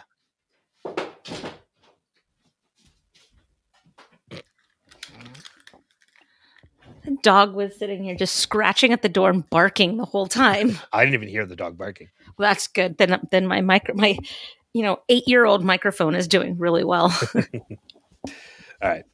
Um okay. So All right, so we do have an email as well. Uh I'm going to let you do this one too. okay, because it's from my husband. Yes. Okay. All right. So this one is from Dave. You hear about him a lot. Okay. He says, Greetings, all. Before we get into Get Goodbye Earl, I wanted to mention something I noticed while listening to the season one finale. When Jamie holds his army man that he's got along with the note from Ted, we see it's the one with binoculars. I believe Ted chose this one for Jamie because the one with binos is most likely the lieutenant, the leader of the pack of army men. He has a sidearm, not a rifle, and he's looking and he's holding the binos. I think it's indicative of Ted's desire and belief that Jamie can be a leader. Just my two cents. I see that. On to Goodbye Earl. Nate is a great example of what happens to some people when they get a little juice, they treat people below them like shit. As Sirius Black said, if you want to know what a man is like, take a good look at how he treats his inferiors, not his equals. Of course, Sirius goes on to bur- verbally abuse, abuse, abuse Kreacher the house elf, but still. Nate is such a dick to Will, we're starting to see who he really is. Love the intro of Jan, the Dutch player, who is a dick. Who is a dick, not a dick. Keep up the strong work. I love that we're finally like I know Dave's a huge fan a huge fan of Ted Lasso. Huge fan, yeah. And I and I love that he's like actually listening to us now and he's starting to leave feedback. It's you know, it's fun. He's totally into it. Like as much as he didn't like Lost, he loves Lasso. Like loves Lasso. Yeah. So, last night um last night i was just as an aside i was talking to um another teacher at my old school that um i just stopped working uh where i just stopped working uh we were at a basketball game and uh we were talking about cruise lines. I said, "Yeah, my mom is on a cruise, and she went on the Oceana cruise, right? Oceana." And Uh-huh. uh, she goes, "Oh, I don't go on anything that's named anything close to Oceanic." I go, "Oh yeah, Oceanic 815." I go, "If it was Oceanic Cruise Line, I'd go on going 4, 8, 15, 16, 23, 42 like over and over while like blasting it all with holy water." She goes, "Okay, just the fact that you just said all those things, you're my new favorite person." and I and so Danny's sitting next to me. She goes, "You should listen to her Lost podcast." And she looks at me. She goes, "You have a what?" And I was like, "Oh yeah, I have a podcast." Danny has turned into my hype man. That's awesome. I would, if, man, if there was an oceanic cruise line, I, I would go on it too, but I would purposely make sure my cabin number was one of the numbers. Oh, well, I think that I think that a lot of people would feel that way. Like a lost themed cruise ship would be phenomenal. Yeah. We I have a black go. smoke monster that comes out like every day at the same hour. It's just a fog machine. Like it's yeah, just like a fog, like tinted fog. Everybody comes yeah. in with like it looks like mascara is running down like their face all the time. I would go on that. I would. I would go on that. Uh, but uh, thank you to Dave and Lindsay and of course Cork. Uh, Cork. Cork. Kurt. You Kurt. messed it up. Uh, you're stupid. stupid. Bullshit. uh, but we have a couple voicemails to play as well. Uh, starting first with uh, with Jason. So let's play that now. he starts with. Hi, Ben and Kristin. This is Jason in San Jose, and I am back finally to leave feedback for season two of Ted Lasso. I've been easing up on my recording schedule for my weekly recovery podcast during the holidays and consequently recording feedback for the Revisited podcast. Life has been quite hectic at work and at home, and in all honesty, I have been dealing with a lot of depression and anxiety lately. Thankfully, none of which is tied to the holidays. And by the way, I did watch Hannah Waddingham's Home for Christmas and hope to hear your thoughts on the show. So, before getting to this week's episode, I did want to comment on the last few from season one.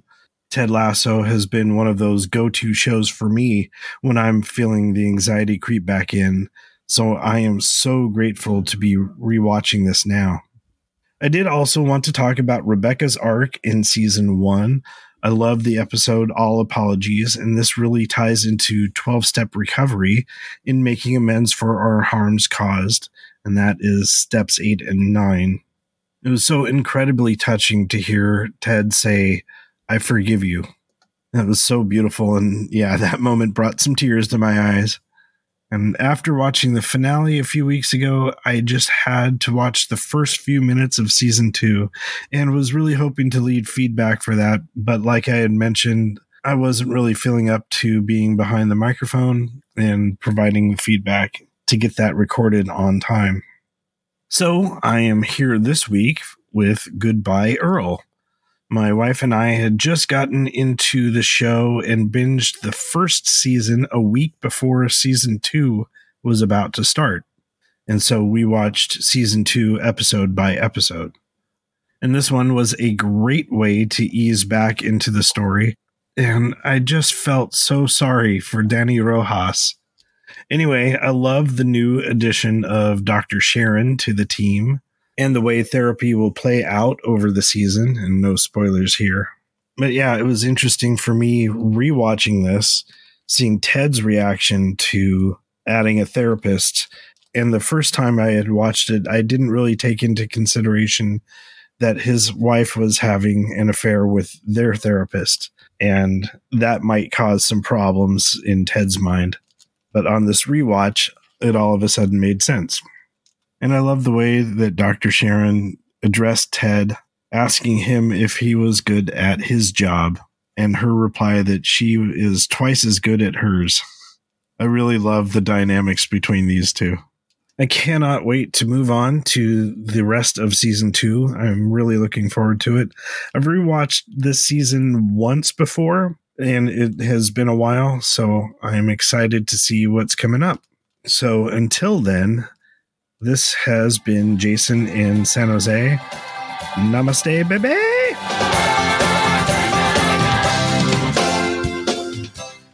Uh, thank you for that, Jason. And yeah, we talked a little bit about that already about seeing things a little differently now, hearing that conversation with Coach, with Ted and Beard in the pub about his being feeling like railroaded with the therapy.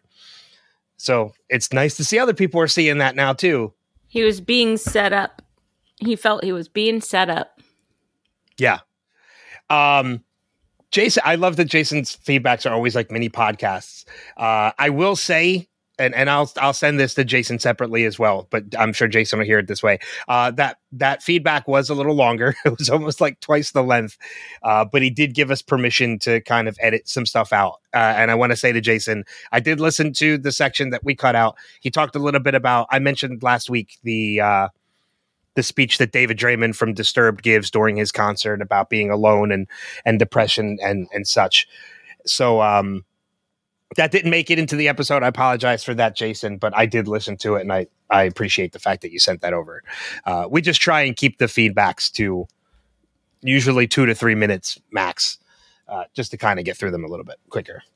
Yes. So, so, uh, but that does leave us with one more voicemail, and of course, that comes from our friend Steve Brown and his live Stevings that he often Yay! leaves. Uh, so let's go ahead and play that now. Hello, Ben and Kristin. This is Steve, and this is going to be for Ted Lasso, season two, episode one. Ooh, that opening on on uh, uh, Nate's face. Wow. Interesting. Which would be more important to the team to get that first win or to tie the record for the draws? I don't know. Think a win. they made Michael Jordan cry. Is he saying the Hail Mary in Spanish? Is that what Dani Rojas is, is praying here in the shower? He's just being Dutch. Oh, easy, Nate. You don't have to be so hard on. Uh, what's the new kid's name? Colin? Oh, that's his name. Ted just said it. Hey, I don't mean to make light of a, uh, the dog's passing because that's it's bad. But did we ever see this dog in the first season? Roy's coaching the the girls uh, football team. I forgot about that. Love that Phoebe's keeping a record of uh, Roy's uh, cursing. Okay, I don't know what British money is. How many quid are in a pound? Because she just said you owe me one quid, and then it's one thousand two hundred and thirty-six pounds. Ted is not very good at girl talk. Never seen Magnolia, but I have seen The Last Samurai. So Tom Cruise with the ponytail, yeah. Uh, Ted just said to Dani, "Be the ball." Subtle Caddyshack reference there. Oh, Nate, I really picking up on this. Nate uh, being kind of aggressive here in this confab between uh, the coaches and uh, Leslie. They can't say the Y word, and then as Ted is saying, "Yeah, let's do it," he's also shaking his head no. Keep referencing Roy's retirement speech, and I don't remember. Do we ever get to actually see his retirement speech? I don't remember. Yes, the answer to that question would come in spoiler section, so I'll wait for the spoiler section. I love the quick little Gin Blossoms explanation. hey, Jealousy is their their best song, but Follow You Down is my favorite. Of the little little hints into Beard's backstory that we get that he dated a cruise dancer, cruise ship dancer, and oh yeah, now he's dated too many. Roy, don't you dare settle for fine. I don't know if it's significant or not, but Nate just said that their record is 1,236. Wasn't that the same amount of pounds that Roy owed Phoebe? Looks like mm-hmm. Dani was back after just one session. Oh, how many languages does this doctor speak? French and Spanish and English? That's right. I forgot Jamie's on this reality show. Right. On to next week. I love when Steve picks up on a bunch of stuff that we talked about. I Like- do. Like, we get like he, by the time we get to this part and, and listening, most of his questions have already been answered. Which is great Yeah, because we don't have to discuss it. that's true.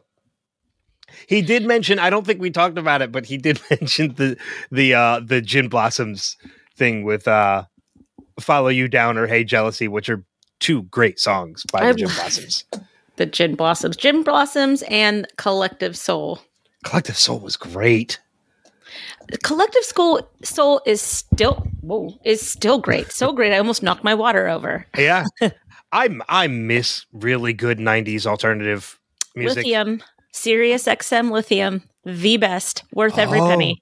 I I have Sirius and I don't listen to it nearly as much as I should. Channel 37's Lithium. The, There we it's, go. They do go through these phases where they seem to only play R, like a lot of REM, and we're just like, guys, guys, come on, enough with the REM. I enjoy REM, but yeah, every once in a while.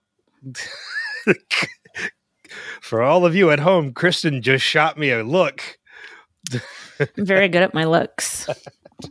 which apparently it was the kind of look that speaks, uh, why? that Did you know that Friends was supposed to be called was supposed to have their original theme song was to be uh, REM's "Shiny Happy People"? that wouldn't have worked. Of course, it wouldn't have. That would not have worked. But every time I hear that song, I always think oh, this was supposed to be the Friends theme song. because nowhere in Shiny Happy People do you get Exactly. and if you can't clap five times, then why are you watching? four times. It's four times. I just did it. Uh, but thank you everybody for the feedback uh, for this week's episode, which we encourage you guys to leave. Easiest way to do that is go to revisitedpod.com. There you can find links on everything, where to subscribe, listen, social media, all that fun stuff. Or you can just email us directly, feedback at revisitedpod.com. Um, we are going to um, next week, because this episode, because episodes always release on Monday, next Monday is Christmas Day. So we will not be doing another episode of Ted Lasso, but we are bringing you an episode of the podcast in that, uh, as Jason had mentioned during his uh, his feedback, um, it is going to be like a little revisited podcast Christmas special, in which Kristin and I are going to give you our thoughts on Hannah Waddingham's Christmas uh, Christmas special. So it's going to be a nice short little episode. Uh, we're not going to do listener feedback for it, but uh, it's going to release on Christmas Day. We're going to take a little bit of a break from that and give you a little bit of a break from, uh, you know, having to watch Ted Lasso or leave his feedback. Yes, it's just so stressful having to watch Ted Lasso every week. My heart just can't take all the joy. Uh, but the following Monday is New Year's Day, in which we will be bringing you another episode of Ted Lasso. We're going to be talking about season two, episode two, Lavender. Um, so feel free to leave us feedback uh, for that episode, uh, which you have two weeks to get us feedback for it. So, So do it. so do it. No excuse. You got two weeks. Leave us your New episode. Year's resolutions. Ooh, that's not a bad idea. Because it'll I be need- New Year's Day. So, I need inspiration, okay, fair enough. other than I need to lose some weight, which I do. Oh. But That's almost everybody's New Year's resolution. Constantly. I, I'm still carrying a lot of my COVID weight. You and me both.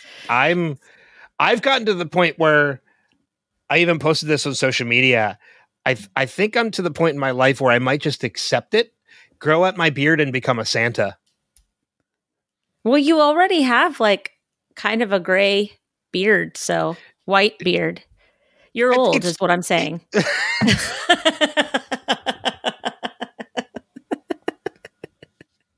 Thank you for that. We're the You're same welcome. age. uh, you're a year older than me. I'm a I am year older. 43. I'm It's the 43. same age. It's not. No. Mm-mm. Basically the same. No. age. No. Uh recommendations for the week. We we got we'll do our normal recommendation and then of course our final holiday recommendation. Uh any normal re- regular recommendation for the week. So we just started watching a new show. Um, we've only seen the first episode, but so far so good. Um, it is a British show starring Gary Oldman called Slow Horses. Slow Horse. Slow Mm. Horses. It's new, isn't it? There's three seasons. Oh, then it's not new. Yeah.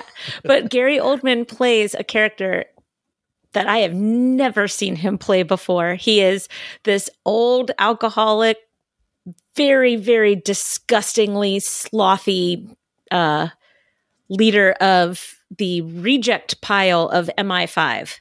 Like if you if you have messed up as an MI5 operative, you are sent to uh, Slow House, Slaw House. It's spelled S L O U G H House, but they call it Slow Horses. The Slow Horse, and um, and so it's like all of these rejects, but one guy that is there is there because somebody uh threw him under the bus and he's actually a good agent among all of these terrible agents and this alcoholic slovenly disgusting person excuse for a person leader and that's Gary Oldman who of course he plays this brilliantly so um It's Gary Oldman. is Gary Oldman. I would watch him. I would watch him do anything, honestly. Although I got to tell you, he's so gross in this that I feel like I can smell him, and it's it's really screwing with me like a lot. That's method Um, acting right there. Well, you'll you'll see like the, his first scene really sets up how disgusting he is. So, Okay. All right. um, but anyways, I I recommend it. I've only watched one one episode, but it's enough for me to feel like I feel strong in recommending. It was it Yeah. was pretty solid pilot. Okay. All right. I might have to check it out then. Uh, my recommendation is a movie called The Last Supper. No, it's not. Shut not it up. at all. Um, my recommendation actually is though, um, Kristin and I do. We, we it's the first one we've done in a while. We took a little bit of a break, but we we do over on the Wilhelm podcast. We do the um the Movie movie swap. And this last episode that we did is seriously one of the most fun episodes we have done in a long time. Ever. We yeah. laughed so much during this episode. Because we both hated the movies. So on on Movie Swap, if you haven't listened to it yet, is where Chris and I give each other homework of a movie we've never seen before. I give her something she's never seen, and she gives me something I've never seen. And for the first time, we both hated the movies that were given to us. and the conversation that ensues is just chaos. Absolutely it was an hour of chaos. we have not laughed that much during a podcast recording. So uh go over and check out that episode. It- trust me, you will not be disappointed. You will Even if you've never seen the movies. It's just fun to listen to us just trash each other's movies. yeah. Um wilhelmpodcast.com go over and listen to the latest episode of movie swap it's absolutely hysterical yeah. uh christmas recommendations for the holidays you go um, first. uh, so I was actually just with friends last night, and we were talking about our memories of seeing this movie. It's relatively new. It's only within like the last two years, I think. Yeah, 2021. Uh, but we talked about how much we all loved this movie. It's a movie called Eight Bit Christmas. Uh, it stars Neil Patrick Harris, and it's Ah. basically it's it's a little bit of a modern a Christmas story in that it's Neil Patrick Harris and his daughter are going home for Christmas to his parents' house. His daughter is like pressuring him to buy him or to buy her a cell phone. And it leads him into it leads into him telling the story to his daughter about him and his friends back in like the the 80s and 90s about how badly they wanted an original Nintendo NES Oh, and how they banded together to raise money to buy a joint like jointly buy an NES. It is such a great family film. It's Neil Patrick Harris is great in it, but Steve Zahn is phenomenal. I love him. He he played a killer gay ice dancer on Friends. Yes, yes, he did. But he plays Neil Patrick Harris's father's uh, Neil Patrick's character, his character's father, and he's He's old so- enough to play Neil. No, no, in the- in the- father. in the flashback Got it. Thank you. I was like, wait a minute. Wait, stop. of when he's telling the story of his childhood. Okay. he plays his dad. Okay. It's like Um, a Christmas Princess Bride almost. Sort of. Yeah, yeah, maybe. But no, it's it's so incredibly well done. It's so heartfelt. It is just a great movie. So I 8-bit Christmas is my holiday recommendation. Very nice. Very about you? nice. What about me? What about me? Um I don't have anything. I um hang on. Um you should watch um I don't know. I don't know. You know what? Um I tried to introduce my daughter to one of my favorite Christmas movies of all time uh, a couple days ago. And I'm not sure that it really qualifies as a Christmas movie, but it does take place during Christmas at times in the movie. So I don't know. I always equate it with a Christmas movie, but it's um uh The Little Princess with Shirley Temple. I don't know if you've ever seen it, but it's just this adorable movie. And um Shirley Temple is fantastic in it. She plays this very spoiled uh, little girl who goes to uh, stay at this school while her father goes off to war. Um, it's set in the 1800s, uh, like 1899, I think, or something like that, in in England. Um, and what happens is is that he comes from a lot of money so he just like showers the school with so much money just to keep her with her horse and this nice room and all the best stuff. But then he uh news comes that he actually died and there's no more money uh coming in. And so they throw Shirley Temple's character in the attic with the rest of the servants and she has to work uh, at the school instead. Um anyways it's a it's a, actually a really heartwarming beautiful story It sounds like it. Uh, Being locked gonna- in the attic. no she gets to leave the attic to clean the rooms come on And it's like is this like a Christmas version of Flowers in the Attic? Like it's No, just you have to watch it. It's very Okay. good. It's very good. I know, Anyways, that movie I always equate with Christmas time. Maybe because I always watched it at Christmas time. I don't know. Danny wasn't into it, so we had to turn it off. Um, but I will watch the rest of it. I used to watch it every single year. Like it's a core memory movie for me. Um, yeah. So that movie, I love it. and what's it called again? The Little Princess. Okay. I think I actually have heard of that before. Somebody Um, redid it, and Okay.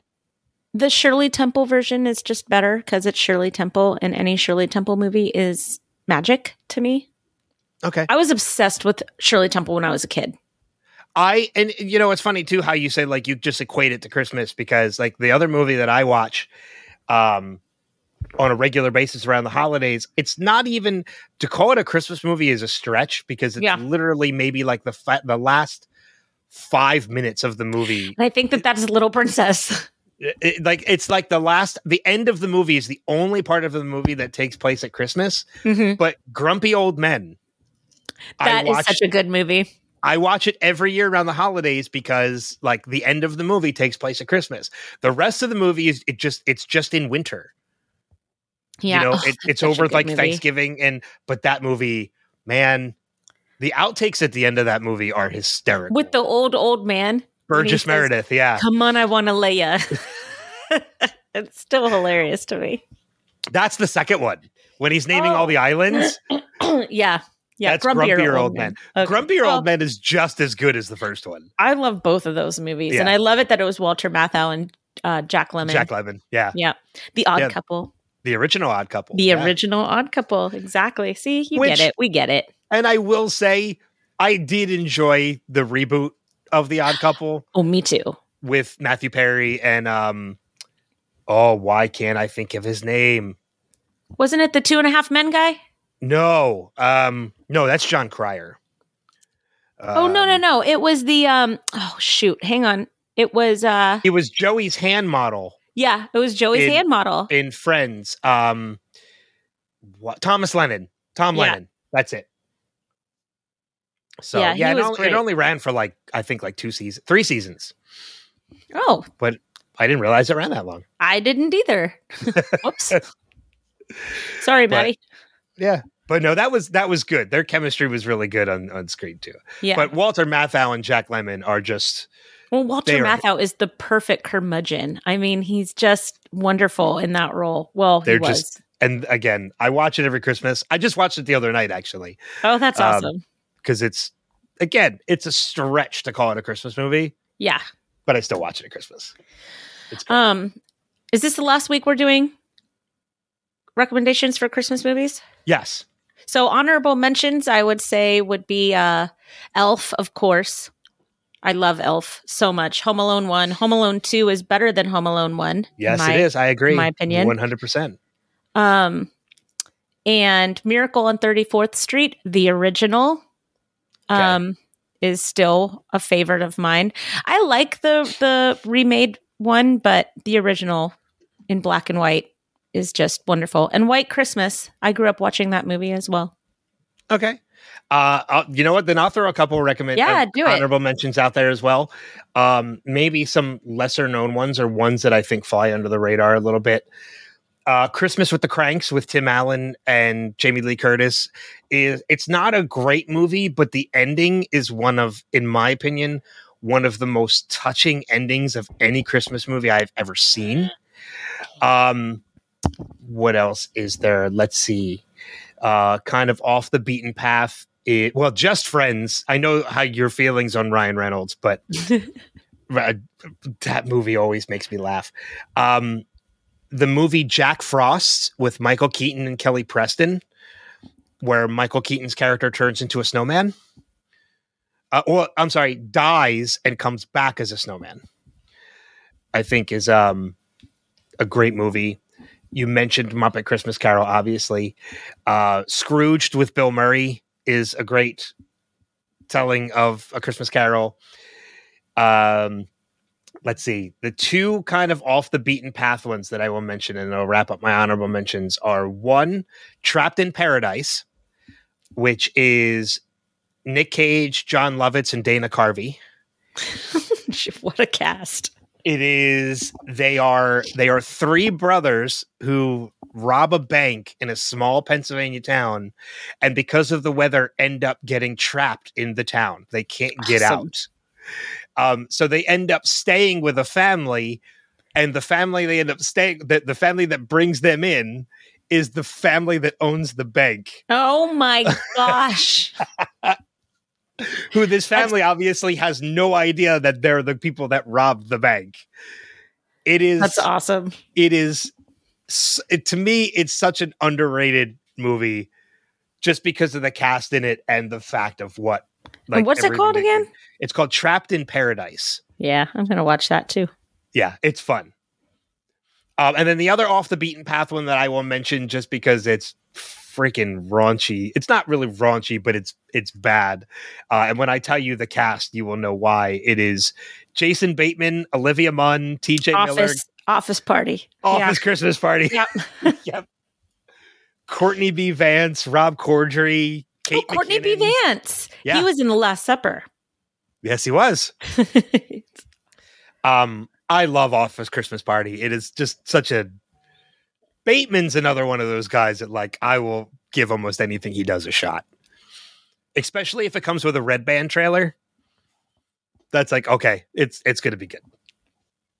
So uh, so yeah, so as I mentioned, next week will be the revisited Christmas episode, which we're going to talk about Hannah Waddingham's Christmas special. Uh, no need to leave feedback for that, but we you have two weeks to leave us feedback for episode two, Lavender of Ted Lasso. But Merry Christmas, Happy Holidays to everybody who celebrates. yes, yes, yes.